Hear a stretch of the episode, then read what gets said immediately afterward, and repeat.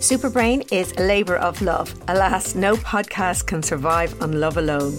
We don't have a sponsor, so we need your support for Superbrain to stay alive and kicking. You can make a one off donation by following the support this show link in the show or episode description. Normally, being a little extra might be a bit much, but not when it comes to healthcare. That's why United Healthcare's Health Protector Guard fixed indemnity insurance plans, underwritten by Golden Rule Insurance Company, supplement your primary plan so you manage out of pocket costs. Learn more at uh1.com. Hello, my name is Sabina Brennan, and you are listening to Superbrain, the podcast for everyone with a brain. Now, this podcast is all about talking to inspiring individuals about thriving and surviving in life. And a couple of times across season one and season two, I have mentioned my own son as an example of someone who has managed to survive and then go on to thrive. And I thought that it might be nice, since I've spoken about him several times and he has very kindly let me speak about him to actually speak to him in person for this episode. So, Darren, thank you very, very much for agreeing to be a guest on my show. Oh, no problem at all. I'm really excited. okay, so like, where do we start? This is kind of a weird one. I've probably shared your story from when you were a kid about overcoming dyslexia from mm-hmm. my perspective as a mum. So, what I'm actually really interested in talking to you about is from your perspective. I mean, going right back to when you were very young. I mean, I can remember when you were, you know, about four or five, very young at school. Do you have any recollections going back that far? I do have recollections, and I guess I had some wonderful teachers back then who I'd say knew something was up and they kind of encouraged me in different ways that I could, I suppose, show my ability and thrive. And then obviously had awful experiences with other teachers who just, even though at that point I had a diagnosis, they never really accepted it and just kind of took frustrations out of me, I suppose. But there were excellent ones and there were awful ones, I suppose. It's kind of like any part of life, there's great people and there's bad people. I suppose I should say from the start, my dyslexia isn't the same as what people would think dyslexia is. I'm fine with reading. I love to read. I think I've read 30 books this year already. I devoured books. My problem was more with processing. My problem was getting my thoughts down on paper. It was more of a, how would I put it, a wiring issue than an actual, I don't like calling it a learning difficulty. I just see it more as a wiring issue, as in like, there's some problem getting the thoughts down onto the paper. There's some disconnect in that way in between. And that was my issue. Yeah, so you said some of them uh, kind of knew something was wrong and kind of did some stuff to help you. Uh, uh, can you recall any specifics of what those kind of things were? Yeah, so I know one teacher in particular, he knew that I struggled with writing. So what he would do was for good behavior, usually his reward for good behavior was he would allow people 10 minutes on the computer. What he used to get me to do was, I hadn't got a diagnosis at this point, but he used to give me time on the computer, not just for good behavior, but when other people were doing exercises, he would allow me maybe do my exercise on the computer to see if that made a difference. Right, uh, okay. difference to me. And, you know, it, it, it was things like that. Like, yeah, I was being treated differently, but in a positive way. Whereas other teachers, I can think of one example in particular. I'd come in with my work done and he just tear the page out of the book saying, that was crap, do it again literally ripped the page out of the book. It was horrible, absolutely horrible. My heart breaks. Yeah, and then I, I remember one incident. Uh, one teacher he used to say, I think you were. It was around the time when you were trying to get a diagnosis for me, and bear in mind, dyslexia wasn't really a, a thing that people knew about in the early '90s. And I remember you going into school saying, "No, there's something wrong with Darren. There's something. There's something not right." And the teacher said, uh, uh Mrs. Brennan, we must all just accept that sometimes our children may just be below average.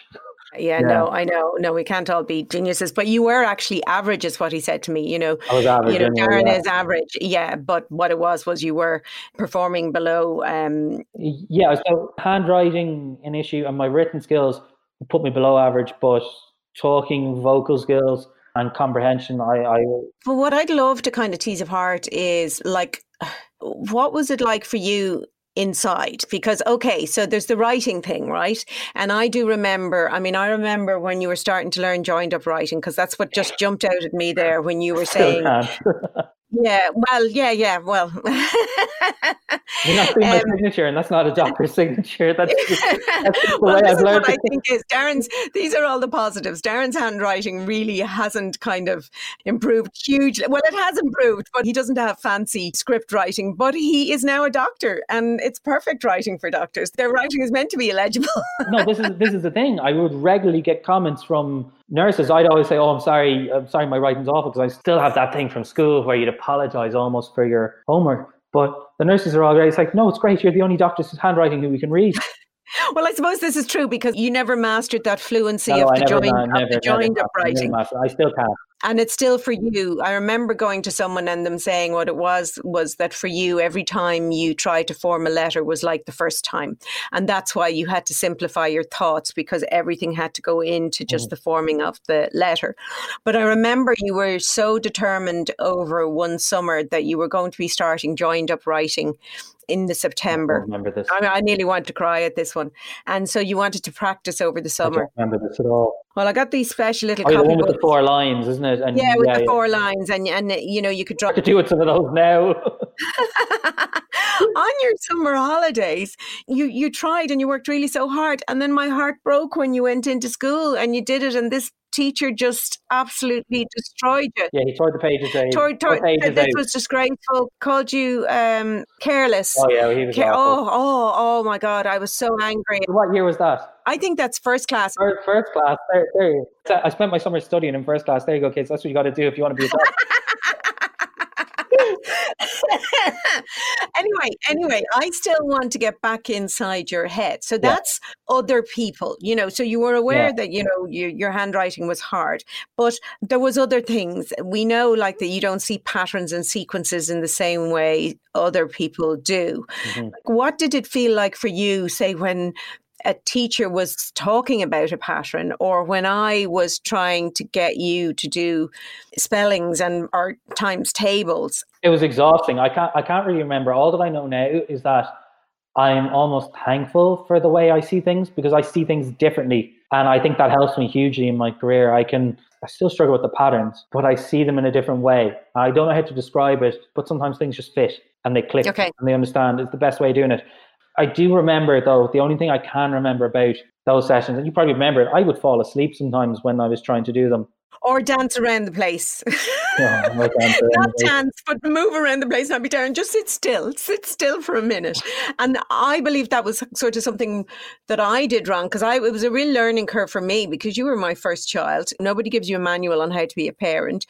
So you don't know if you're doing it right and you don't know if you're doing it wrong. But for me anyway, I knew there was something that was odd because you we could get you to spell mat M A T and then I'd say okay now pat and you'd say W P Q you know you just weren't seeing those kind of patterns and yeah sometimes you keep moving around and, yeah. and and kind of jigging around and in hindsight now that I know a bit more now I've gone on to study psychology and understand the brain a bit more that actually that moving around might have been a way for you to try and get information in you know because different people take information in in different different ways. And so maybe letting you do that might have been, I know, I mean, I didn't force you to sit down or anything, but you did constantly move. That oh, was, was oh, interesting too. She had me strapped down to the chair, eyelid, eyelids taped open and the image is just flashing on the screen. It was like it was almost some form of like mind control torture. but actually, what I do have to say is that's what's really interesting is before you were born, when you were in my womb, you constantly moved, and then when you were an infant, you constantly moved your arms, your legs, just constant movement, and you really struggled to sleep. I'd say it's just sensory perception of some kind. Yeah, yeah, no, absolutely. And now that Darren can answer now, because Darren is a doctor, as you've guessed but he'd know from some of his learning about childhood development around some of these issues. But we did used to have to actually hold you still in our arms to try and let you calm down enough to go to sleep. Yeah, they use those techniques for adults now. They'd use like if people are suffering from anxiety or stress. Have you heard of the weighted blankets? Yeah. Yeah, so it's a calming technique. Adults use it as well. It's, you were doing absolutely the right thing. Thanks, Darren. Because, um, you know, when you bring up a child that has something like this, that's the first time you told me you don't like it referred to as a learning difficulty or disability. That's what it's kind I don't see it as that. Like I see people as learning difficulties as the people who are unable to attain. Now I don't know if that's a case of the help I was given and the support I was given, or just my particular type that I was able to overcome it and go a different route. But I think you see the way I see that is, which is interesting now, the way I see that is the way you learned certain things didn't follow the same pattern that it would in other people. So, for example, when a child first tries to pour liquid into a cup, it'll pour, it'll, Darren knows where this is going, it'll pour all over the place, right? So then the next time they might pour less. And over time, their brain learns where the point is that they stop moving their hand to pull it back and eventually they learn how to never overfill the glass and they can pour just the right amount of glass. Now Darren never really learned that. Oh, you'd be glad you'd be glad to know I've just about mastered it. Just about, there's, still, there's still the odd time where I'll have to bend down onto the counter and take a sip, but it's been a long time since there's been an overflow. Just for, for listeners to explain that. So that's what I'm talking about the learning. And, you know, your brain would normally kind of pick those things up. And for some reason, his didn't. So he would continue repeatedly to spill and overflow. And I became interested in this. And this is how I ended up ultimately really in a career in psychology and brain science because I was trying to understand my own child and trying to find a way for him to reach his own potential. And actually, all it is is his brain brain cannot pour that juice. The same happened with doors. We learned the force with which you need to close a door so that it doesn't bang. Now, Darren didn't get that, and Darren still slams doors. The techniques that I did learn are quite good. So, Kiva obviously is a speech and language therapist. Um, when I do make spelling mistakes, she would always say that my mistakes wouldn't be characteristic of someone with dyslexia. Yeah. You know I mean? The techniques you said, you will always know what I am trying to say. Even if I can't yeah. spell the word, you'll always understand what I'm trying to say. That's why I wanted to clarify at the start. I don't yeah. feel that I do have the classic one. My diagnosis that we got was cerebellar developmental delay. I felt exactly that, that you didn't fit the dyslexia. You were an avid reader, but just some things just didn't work. Your brain just did not work in the same way as it did for everybody else. And that made life really sort of challenging for you because you have to fit into a box, a system that has been created, assuming that if you do this 10 times with a child, you know, if you get them to say, spell a word 10 times over, they'll know how to spell that word. And that didn't really happen for you. Dyslexia is an umbrella diagnosis. And uh, whilst it wasn't right, at least it helped us move into areas that we were able to get um, now, the supports actually were useless. I still remember it. They had me writing with my finger on rough carpet to spell out letters desperate. Yeah, and they had this thing where it was something like write underscore repeat, write underscore, and it was operating on a basis that wasn't touching into what Darren was experiencing or having. So we found someone else and we did make progress. And what was really interesting was, and what we discovered was, Darren could get up to spelling five syllable words once all he was doing was spelling the word the problem came in when he had to do something else, like write the word or formulate a sentence or put that word in a sentence and write it. That's where the problems came in. You know, folks, what I want to say is if there's anyone out there listening who has a child that they think doesn't fit um, I, I, prefer to kind of put it this way whose brain maybe doesn't work the same way as everybody else's brain does. That it's kind of up to us as parents to try and kind of figure out that puzzle and try and figure out how their brain does work and try and find ways where they can excel, I suppose. And I think it's just about unfortunately, we have school systems that operate on the average, and there will always be people who are outside of those. I think we've come a long way since even when Darren went to school. I spoke about dyslexia a good bit with Anne Griffin in the episode because her book, it's a book actually you should have a read of, Darren. When All Is Said, it's called. I'll definitely check it out. Yeah, it's about an 85 year old man making five toasts. Oh, yeah, yeah but actually he has dyslexia now. So you can think back to when he was a young child, how that played out. You know, uh, essentially he was just taken out of school to work on the farm, but he was an intelligent, clever man that found ways to reach his potential. But we've come a long way now. I think people are much better at identifying that people who have different brains and learn in different ways have much more potential than people gave credit for. And I always felt that for me, I didn't care whether you were a bin man or not the Zen wrong being a bin man, but, but, bin man, but, whatever you want. Some days be, I wish I could have that level of stress. I'm I not traded, sure you I traded off of that level of stress. I'm not sure you could cope with the dirt or the smell. I cope with the dirt or the smell. okay, so we should track forward a little bit. So can you're I, in can. I just can I just say say yeah. one thing like just something that kind of came to my my mind when we were talking about it. It was extremely challenging. Mm. It was, and it still is challenging at certain times. I have learned to cope with it for the most part now. There's times when something might come out of the blue and and get me that I wouldn't expect. And this is why I don't see it as a disability. It's helped me hugely, absolutely hugely in my current career and, and getting there. I found, like, I don't want to sound like I'm blowing my own trumpet or anything. I found medical school easy. Right. Like, it was hard, but I found it easy because I had found everything up to that point so difficult. Yeah. I had learned my techniques. I'd learned how to cope with all these challenges already in life. I suppose maybe I was seeing challenges that people wouldn't meet until their early 20s. I was seeing them when I was four or five. And I do want to say to people, right, Darren is a wonderful success story, and we'll kind of go through his kind of his life a bit. No, not yet. Not finished yet. As as we talk, no, I know, but still have big plans. Good, but I, I suppose what I want to say is that this wasn't easy this was not easy when we were living in it and we can laugh at it and you know we have a good relationship but horrendous it was pretty horrendous at times and it was pretty horrendous me and it was pretty horrendous for him and it also put a huge strain on our relationship so if you're out there and if you're dealing with a kid who you think's brain is operating in a different way or you are that child or were that child it is difficult. It is challenging. You do what you can to get through it. I do have to say, it put a lot of strain on our relationship as mother son because I had to be that person to try and push you and I was trying all sorts of different things to try and make the, there just weren't the supports mum. There really wasn't I do remember reading a particular article in the Sunday Times one, um, and that's how we came across the cerebellar developmental delay aspect of it. And that kind of was one of my great spurs. I said I have to find a way for this child to to kind of reach his potential. And sometimes I got it right, sometimes I got it wrong. Sometimes my temper let me down. No comment. Wait, yeah, no, this is true.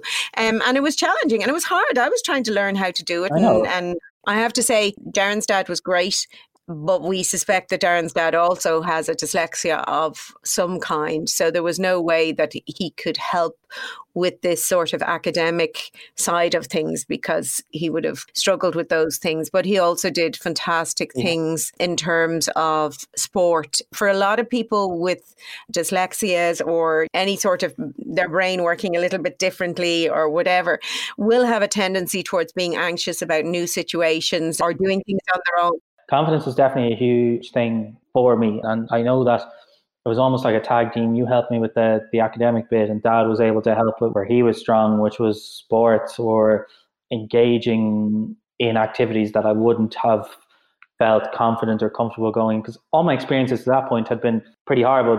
If you made a mistake, they would be negative towards you. And I suppose that when I was in school, there was a lot of negativity, as in you're crap, you're sloppy, you're making mistakes, you're careless.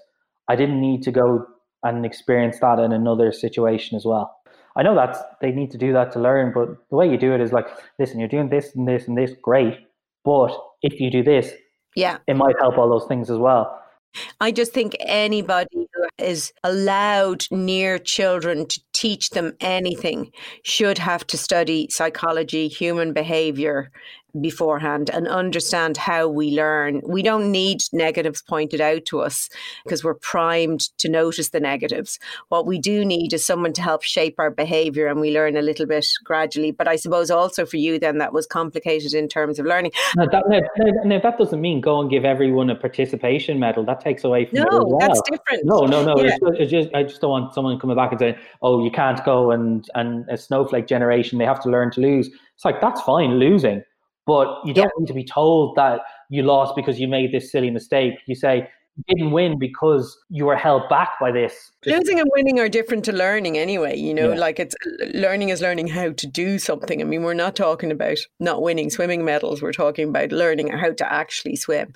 But anyway, yeah. So basically, Darren wanted to play soccer, and Darren's dad ended up doing his coaching certificates and qualifications and managed his soccer team, and that's how Darren sort of played soccer the whole way throughout new things for obviously i think those reasons you're talking about actually were challenging. So moving to secondary school was a big challenge for you. Huge. Absolutely huge.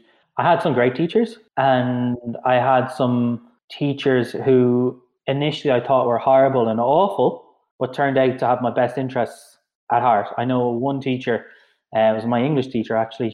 She didn't really understand about what was going on with me so she did a bit of research on it but I think she was very fixed in her ways. She told me I should do was it not even pass? It was foundation level English, and sure, I ended up doing honors level English for the Leaving Cert, and I actually I think I got a B one in it. Do You know, yeah. and um, that was a huge, huge achievement for me. Like even when I was in my my secondary school, I was very lucky. My parents were able to send me to a secondary school who kind of catered for everyone. Just after junior cert, I, I changed school, and in that school, we had we had actually four English teachers, so we different teacher for each part of the exam. And my creative writing teacher just really gave me such confidence. I had the imagination, but I could never get it down. And he just helped, nurtured me, I suppose. Yeah. We actually felt that the regular school system was failing Darren because Darren had challenges writing information down. And a lot of the way regular secondary school worked at that time was you went into your English class and the teacher called stuff out and you wrote it down. And that was what your class was. And that just seemed to be ridiculous to me and an unnecessary challenge. So I went into the school and I said, Darren has a diagnosis of dyslexia. And he's uh, specifically, actually, we were told that you had a written language disorder. And I said to the teachers, look, you know, you're clearly reading from some notes. Darren is being exhausted by having to use all all these extra resources to write this information down when you're calling it out. And I said, could you just give him the copies and he could be reading them? And I remember the teacher saying to me, if I have to do that for Darren, I have to do for everybody. I can't treat him differently. And I'm going, well, he needs to be treated differently. And actually, you know what? Maybe you should be doing it for the other kids. So then, like that, after junior cert, we sent you then to this other school. And that's exactly what you did. You got all of the notes in advance. You were expected to have read those notes before you went into your English class. And then your English class was actually a discussion about the notes. So it was actually much more of an education. Yeah, no, I agree completely. I even remember the business class, it was just incredible. I only wish school would have been like that from the start. And then for the students who struggled on different things, the teachers would actually take time and meet them. Like I remember going in, one of my teachers, I was, uh, I think it was accounting, yeah. I will go in and meet him at six o'clock in the morning. He, he would give yeah. because you were struggling with it, and uh, he said, "Right, well, I'll come in and give you extra class." He was just excellent. Yeah, so that, and all yeah. the teachers were like that. Yeah, no, that made a huge difference. I mean, I was told just to kind of give context here. When we went to secondary school, the first secondary school, I was told that Darren should consider woodwork, metalwork, and leave before his junior cert. And this is where I say where it gets challenging is Darren had no problem understanding the content, but as we mentioned earlier, we could see that you didn't see sequences or patterns. So that makes things like planning and organizing very challenging. So, planning and organizing how you study for exams would have been difficult back then. You've actually now developed that skill and you're, you're very, very good at planning and organizing. But back then, that's where I suppose I came in. Do you remember studying for your junior cert? Tell me how horrible that was for you. I think I had a, every single second of my day accounted for in color coordinated charts and flow sheets. Yeah, that's yeah, right. By, by topic, yeah, it was a, look, it was the only way I was going to get things done. I, I, needed that help. It was so hard for me. I mean, it was hard for me anyway, just doing it, but it was heartbreaking for me to kind of be doing that forcing. But I also think us doing that, this is the way I see it. Tell me if I'm wrong. Um, I remember the day you got your junior cert results, and I can still see your face. I think you got the best grades in your class or in your year, or pretty close to it. I think I got the highest in my year group. Yeah. Yeah, I do remember you saying to me, "Oh, maybe I will go to college," because up to that, all oh, you yeah, wanted. No, look, even even when I was in there, they'd be hounding on to you saying, "Look, Darren, would you not be better off doing the woodwork and the technical drawing and think about maybe a career as a carpenter or a plumber or, or something like that?" Yeah. You know, and there's nothing there's nothing wrong with those trades, but just because you're learning difficulty doesn't mean you should have to do them. But also, you know, drawing wasn't your forte. No. Neither was shutting doors or pouring things, if you know what I mean. Yeah. So, which is really rather interesting, right? So you had that sense. Some people might call it dyspraxia. It wasn't really a dyspraxia. No, uh, you weren't clumsy and you were good at sport.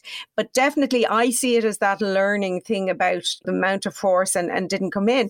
But then you go on to becoming actually, you know, in certain areas, super skilled in dexterous things. And this is something I'll say to people listening. Darren did like to play a lot of computer games, but there were particular types of computer games. There was strategy games, which I think help develop your skills and your brain and your ability to. Oh, I, I, I think that they hugely helped. They helped with a bit of abstract thinking. They helped with planning. Yeah. And I know they're video games, but they do develop those skills. For surgeons performing robotic surgery and laparoscopic surgery, there are studies to show that 20 minutes of playing a video game, Call of Duty, for example, uh, the one they used in this one was you roll a ball along a cliff and you kind of keep the balance. But those video games improve surgeons' performance. And sure, look, it's the way surgeons learn now. Like if you go to RCSI, if you're on a, if you're a surgical trainee, you're given a laptop and you're given a virtual reality game to play. Yeah, if you choose some of that technology, you know, those games carefully, definitely. Because I remember as well, I remember going to a teacher who taught English and he said, right, okay, Darren's written language or his language was was quite poor but he said when we have discussions in class about topics. He's streets ahead of the other children. And he sort of said to me, Do you have those kind of conversations at home? Now, we did. We always sort of had those conversations. But I think strategy games, and as you said, you always read, like you loved Churchill and you read his books. And I think the thing is, it's the school system is too constrained. The school system doesn't is, is trying to say that everyone is a square peg. Some people are triangles, some people are stars. Yeah. Some people are uh, rectangles and some people are circles, do you know? And you're trying to bang everyone through uh, a square yeah. hole. And I honestly think there's been progress, but I think not everyone has is fortunate enough to have family. No, I agree. I agree completely. I do believe that. Look, I will take some credit for my hard work. Yes. But, but I also have to say that I couldn't have done it without my mum, couldn't have done it without my dad, and I couldn't have done it without my brother. There is no way I would have gotten where I was without the determination of my mum seeking out the help, looking for it. And when the school wasn't doing what it's supposed to do, going in and cracking the whip and saying, listen, you're supposed to be doing this and you're not doing it. No, that's what needs to happen. That's what needs to happen. People need to do that. Otherwise, things don't get done. But I think you shouldn't have to. And my point being, well, you shouldn't have to. But not everybody has parents who have that capacity, and that's wrong. Then that that no, child who has possible huge potential doesn't get to reach their potential or thinks they have low self-esteem and low self-confidence and ends up actually leaving school and doing something that they don't like and doesn't make sense. Even when we're on a budget we still deserve nice things. Quince is a place to scoop up stunning high-end goods for 50 to 80% less than similar brands they have buttery soft cashmere sweaters starting at $50, luxurious Italian leather bags, and so much more. Plus, Quince only works with factories that use safe, ethical, and responsible manufacturing. Get the high-end goods you'll love without the high price tag with Quince. Go to quince.com/style for free shipping and 365-day returns. Cool fact: A crocodile can't stick out its tongue. Also, you can get health insurance for a month or just under a year in some states. United Healthcare short-term insurance plans, underwritten by Golden Rule Insurance Company, offer flexible, budget-friendly coverage for you. Learn more at uh1.com. You have people not reaching their full potential. I'd really like to talk about Dore, if that's okay. So Dore was, in my understanding, it might be wrong, but it was a clinical trial that was being run across Europe. I think there was someone in the US who was a billionaire, I think, and his child was diagnosed with dyslexia. And she was being failed by the school system in the same way. And he went to research, developed this program, kind of like an occupational therapy kind of program, I suppose. And he developed into a clinical trial. Now it was expensive. You had to pay to be on the clinical trial, but I know my parents put me on it.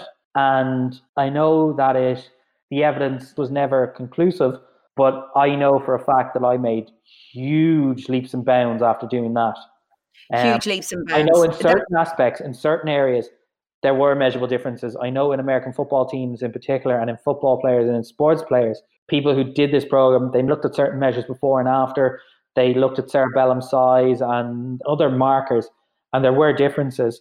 They weren't able to show a difference with people with dyslexia, but I think that's because there's so many broad aspects. I think in a subset, it probably did work. Yeah, I, I know for me it worked. Definitely, we, we saw huge progress. So uh, basically, that was the article that I read in the Sunday Times about how his daughter had she had actually tried to take her own life on several occasions because she just could not cope with, in a way, the way the world had treated her, and and it was really distressing. But how he described his daughter, it just made much more sense to me than anything I'd ever read about dyslexia, and this was where cerebellar developmental delay came in, and I read about it, and it made perfect perfect sense to me. Now, you were a teen at this stage we had to go and have him assessed to see. And essentially, it actually blames that the cerebellum as the part of the brain that actually is not working properly. And that then impacts on your ability to write and uses up resources that you should be using cognitively. And basically, yeah, they do a program. It was a very physical program to try and get you to integrate and get your cerebellum working and doing the physical work that it should be doing. We saw huge differences. It was, it was fun. It was very different to like the before. Was it fun? I was well. Well, it was fun for me, but I, I, I know that like if you look at the things that I've been doing up to that point, it was like tracing letters on a carpet, or when you could spell a word, you could put a counter over that word to say that you've knocked it. Oh, you know, rubbish like that. Yeah, you know, it, was, ridiculous. It was really insulting almost. It was like treating me like someone with brain damage almost. It's not. It was. Yeah. You know, you know, treating me like an idiot. Whereas this yeah. one actually it respected my ability. So they put me in, I suppose, a five point harness, and they put me on this floor, and I'd have to close my eyes and they would move it in a certain way, and I just couldn't keep my balance. I'd fall. I couldn't do most of the tasks they asked me to do. And Once you closed your eyes, you couldn't hold your balance because it was like, you know, walk in a figure eight and then close your eyes and walk in a figure eight. And you couldn't, you'd have to get down and crawl to try and do oh, these yeah. things. And so we kind of knew we were on to something that, that, his balance wasn't working properly. And when we looked at Darren, actually, and you look at Darren when I don't know if you still do it, Darren, he used to sleep with his eyes a little bit open. And when he was an infant, he used to scream every time you'd put him down to sleep. And in hindsight, by the time he was a teen, then what we kind of discovered really was that when he closed his eyes, the room was spinning as if it does when you're drunk. And I remember them then saying, well, what he's done is learned to keep his eyes a little bit open so that he still has some visual point to connect with. Anyway, we did Dore and um, we did that for two years. And we used to have to do exercises with Darren every single morning before school and exercises every evening. And they were sort of physical and cognitive exercises together. Yeah, they were. So, so it would be like, for example, I'd have to stand on a wobble board or a balance board. So this is a, a, circular disc with a ball in the middle that is very difficult to balance on. And what I'd have to do is I'd have to throw a beanbag with my left hand while counting backwards. So it would get you to do stuff, we'll say, like that balance on the wobble board. And you could do that perfectly fine. And then they'd say, right, now balance on the wobble board and count up to 10. And as soon as you start to count, you'd fall off it. So it was oh, that you didn't break something. no, I know, but it was that. That's what we when we really knew we were onto something. It was when you had to combine physical movement with doing something cognitively demanding and really even just counting in twos and you were in your teens at that point and we just realized oh my god and that's what made perfect sense then was that when you were trying to write and think you couldn't do both together. Yeah. And so you developed these huge, amazing aural skills. You would watch movies and you would remember them all off by heart. Still do. do you? Yeah, word for word. I could literally eh, word for word. And it's the same when I'm studying for something. You know, I can look at a page and I, you know, I could read a whole book, let's say, or read a, an article. In the exam, I would just think in my head, okay, it was on page 105. It was halfway down the page. that's what the sentence said Wow. You know, it's Yeah. just an ability that, that that I developed, I suppose, Yeah. because I couldn't work with the, you know, like I know some people would learn, and I know we're jumping ahead talking about medicine. People learn mnemonics for things about different ways. I couldn't do that because I couldn't even spell the words. I still can't spell some of the words. Whereas what I could learn is if I wrote them down on a page and looked at them, I get them. You know, I could, I could just imagine that page, and that was it. So uh, tracking forward, um, so you go and and you're going to study for leaving cert, and you've decided you're going to go to university. Oh yeah, well, I, I, I say I, I decided I want to study law. I probably had a lucky escape because I don't know. I, law, law, way, law, law, like um, I don't know. Maybe a barrister would have been good for me. It's good oral skills, but Yeah. law, law is a lot of essay writing. It's a lot of letters, a lot of that sort of stuff. So Yeah. I don't know if it really would have suited me. But anyway, I wanted to study law, and then I got quite unwell in this Christmas of 2006. I ended up in hospital. It wasn't for too long that time. I can't really remember. Oh, you were about ten days, 10 yeah I, I remember i got out on christmas eve 10 days maybe Yeah. two weeks in and I think you might have been in for longer if it wasn't Christmas. yeah i think so and then i was i took a bit of while to recover at home as well about two months illness wise i don't know what it was it was a respiratory infection of some kind but obviously i think it's sepsis as well on top of respiratory sepsis Yeah, uh, they identified that your immune system wasn't kind of working the way it should at that point. But then you're doing your leaving cert. yeah so during my leaving cert year i actually had nine respiratory infections Yeah, you got several broke my arm respiratory infection. I forgot that. Yeah. So I prepared to do all my leaving cert. I was ready, really, most prepared I ever been for any set of exams. Two weeks before the exams, I broke my hand. so I had to learn everything again for a scribe. And then during the leaving cert, I got sick Yeah. well. Very badly sick, yeah. And uh, here's an interesting thing. Like people often said to me back at the time, like, oh, Darren was offered things like, let's give him a laptop. It'll be easier, but it didn't make it any easier. The And then same for the exam, he was offered a scribe, but it has to be one of the most challenging ways to do an exam because you know how embarrassed you are in an exam and you're trying to figure out how to answer something. To actually have to say it out loud to someone is pretty challenging. So Darren kind of refused that and he had figured out all his plans on how he was going to write everything and then he broke his arm and had to use a scribe. And normally, if you get a scribe, You get months. You, get you months. get them about four months beforehand and you learn a shorthand of how to work together. So that was a bit of a challenge. Then you got really sick and your last three exams you completed with a really high temperature. I remember working with you the night before and you saying, Mom, I don't even know what my own name is. Yeah, I was quite unwell. Oh, very quite unwell. And I think my grades in those three exams reflected it. But in the other Yeah. ones, it was all You did great in the other. I was all board, borderline for A's in, Yeah. in all of them. And then those three kind of just let me down. So anyway, you went to university and you decided that you didn't want to do law anymore. You wanted to be a doctor actually. That first degree was tough to do. It was very it was tough it was very very tough. For look my first year i ended up getting sick again. From my first hospital admission to the second hospital admission i had nine respiratory infections. And i ended up in hospital then christmas again the next year. So i ruined two christmases. Most people only ruin one. I ruined two two in a row and Are you scared the living daylights? When he says unwell, we're talking nearly dying unwell. no i was in hdu i think so Well, yeah, one step below icu yeah, yeah. No, pretty scary stuff. So um, sick again that second time. So that kind of made things difficult in the first year. But after that, it was really tough. But I think I got into my rhythm. I learned how things worked.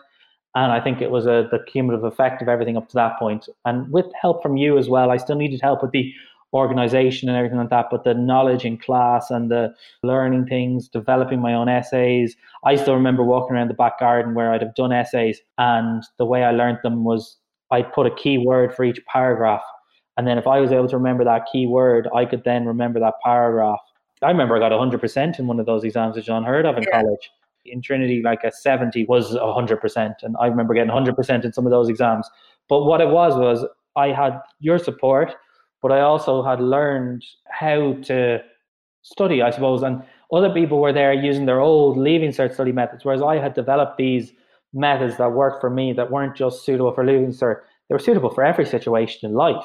A lot of people, whether they have dyslexia or whatever it is, they'll get some extra time in their exams and Yeah. there are certain supports in place.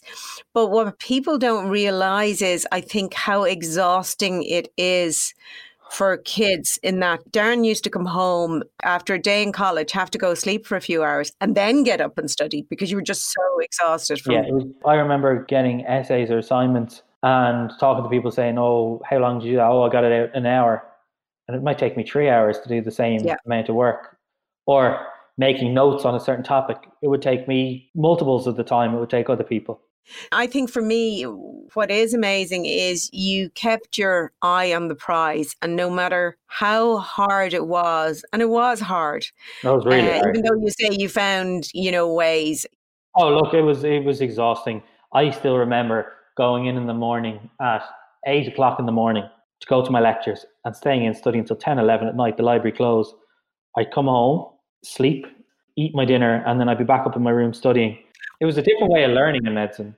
Yes, and I think it really did work. And I, I think that's what's important for anybody who has issues is about playing to your strengths. Yeah, exactly. So what actually worked for you, say in medicine, was oral exams, speaking exams. And that's the bulk of your results. You literally go to a patient, you talk to them, you examine them, and then you have to come out with a diagnosis and a management plan. And the learning in college as well. So for the first two years, it was the same book learning, you know? But then once you yeah. get into third year, you're on placements. And I remember some people fob them off, they'd never go in. But I would always go in every single day. You'd see the doctor doing something and you just pick it up like that. Whereas other people just couldn't. You know, mm. and I mm. think that was just playing to my strengths. Absolutely, and similarly, like you won little prizes, etc., for you know surgery yeah. things, you know, because you you had that dexterity. But I want to as well.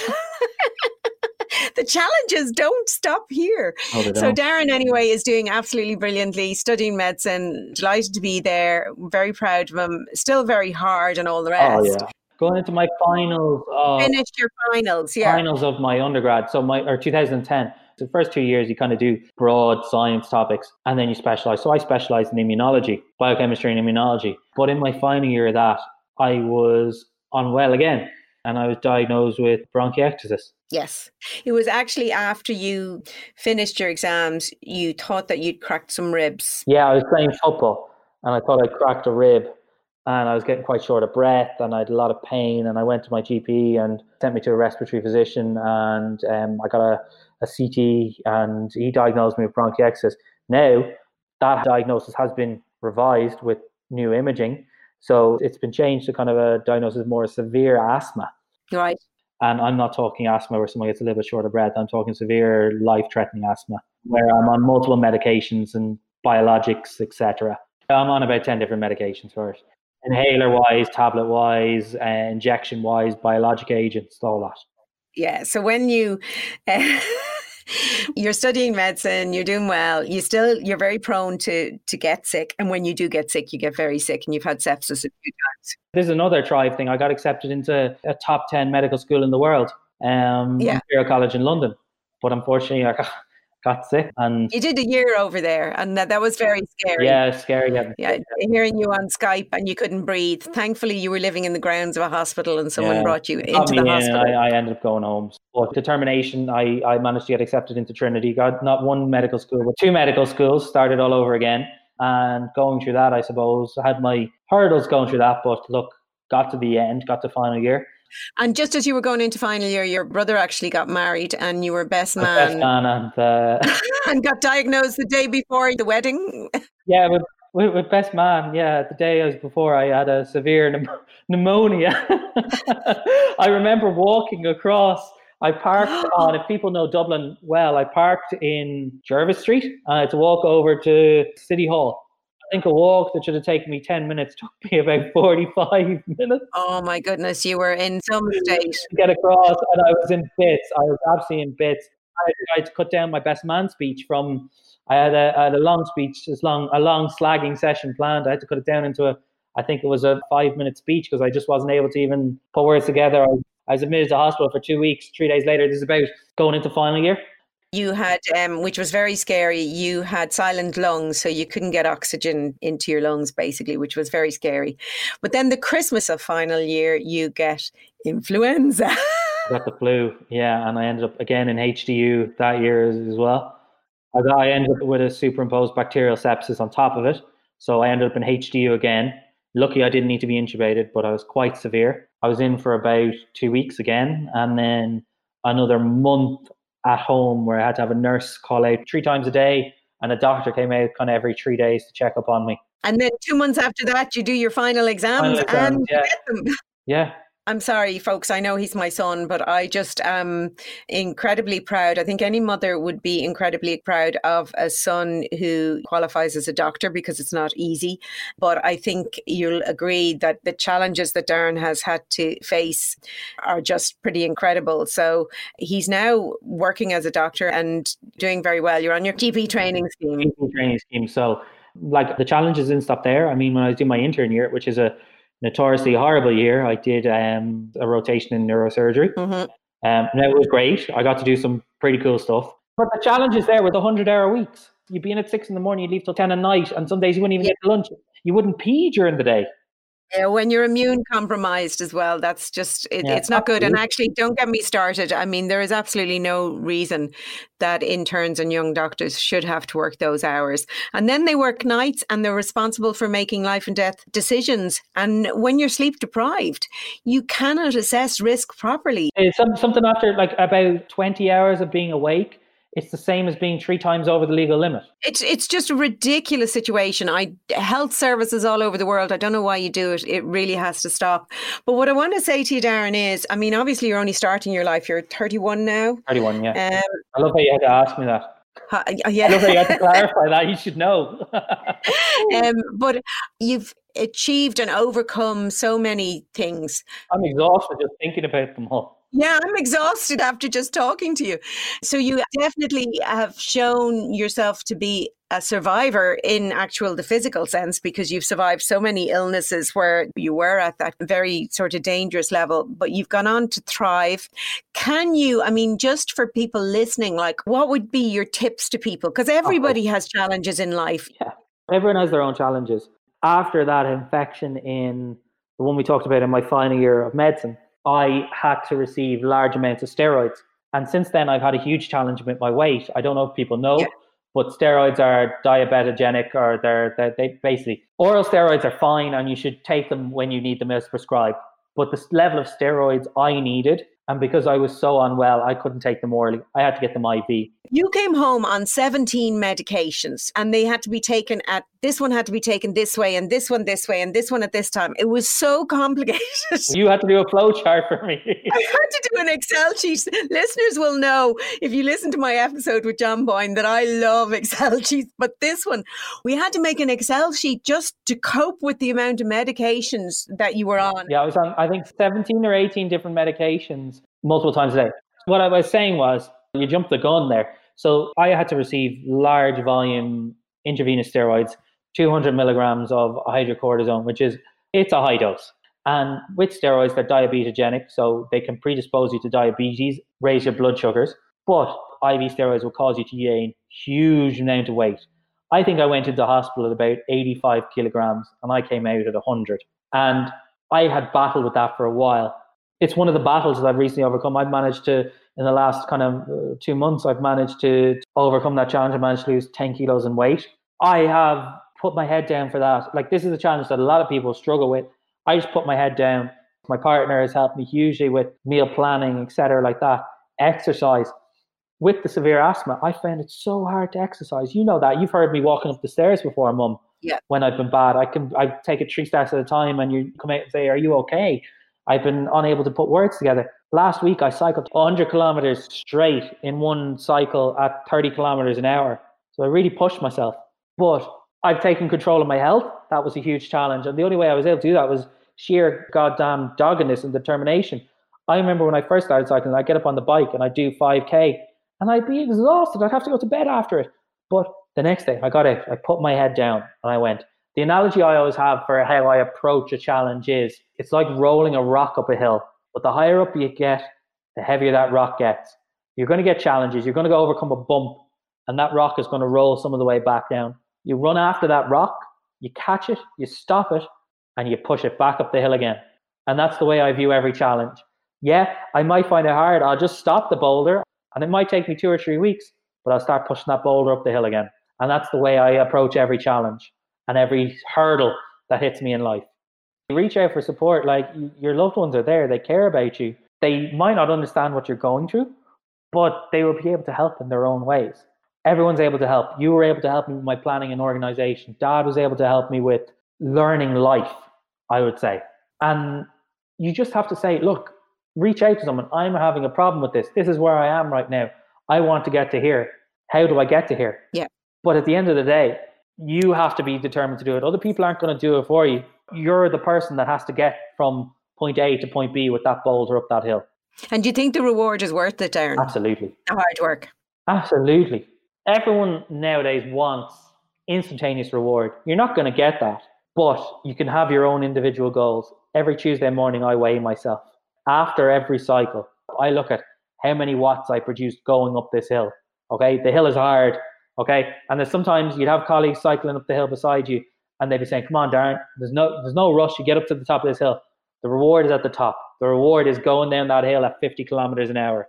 The excitement you get going down that hill at 50 kilometers an hour, but you've got to go up the next one. Yeah. Similarly with the exercise, is like if I can push the boulder to there, I'll go up on this pay grade, or I will be able to no longer have to work nights. I will no longer have to work weekends. I will have the lifestyle that I want, or I will be get to the position where I will be able to treat the patients the way I want to treat them, or I will be able to run my practice the way I want to run it because I believe that will allow me do best for my patients. So everything in just in life, in every aspect of life, any mother listening, any parent listening knows how challenging it is to see your child struggle and to see when bad things happen to them are they faced with challenges. And I just think Darren got way more than his fair share. And sometimes it's just blown me away with how he has picked himself up, dusted himself off, and started again. One thing I do want to add is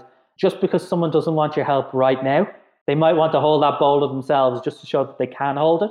But in a couple of days' time, they want your help, but they might be too proud to ask for it. So don't stop offering the help. Just because they've said no the first time, offer again. Because I know myself that sometimes when I've been holding that boulder for weeks, I just need that little bit of help to just get it going up again. Yeah, I think that's a really good point, Darren, because there were times as well where you were very stubborn, where I could still see things object. yeah, you still are, but I could see things objectively, and I'd say, Darren, is that the wisest choice for now? Because it is about making the right choices for you and identifying your strengths and working with those. But I do think the point that you make is very good because often we offer someone help and feel a little bit insulted if they say no thank you. And you say well feck them. I offered them that help. But i think it's a very very valid point that darren made is we never stopped. There was times when you said you didn't want help but we did never stopped asking you again. People out there struggling in any way if you've offered them help and they've refused don't take that as a no forever. You can always offer again or let people know because it's easier to offer help than it can be to ask Hugely, some yeah. ask for help sometimes.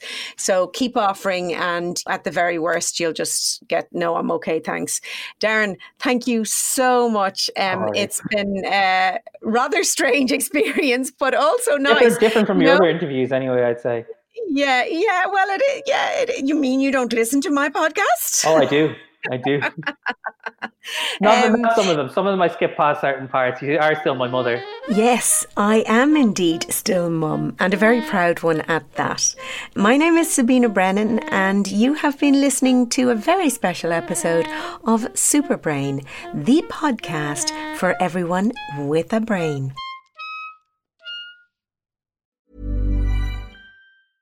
Even when we're on a budget, we still deserve nice things. Quince is a place to scoop up stunning high end goods for 50 to 80% less than similar brands. They have buttery soft cashmere sweaters starting at $50, luxurious Italian leather bags, and so much more. Plus, Quince only works with factories that use safe, ethical, and responsible manufacturing. Get the high-end goods you'll love without the high price tag with Quince. Go to quince.com/style for free shipping and 365-day returns.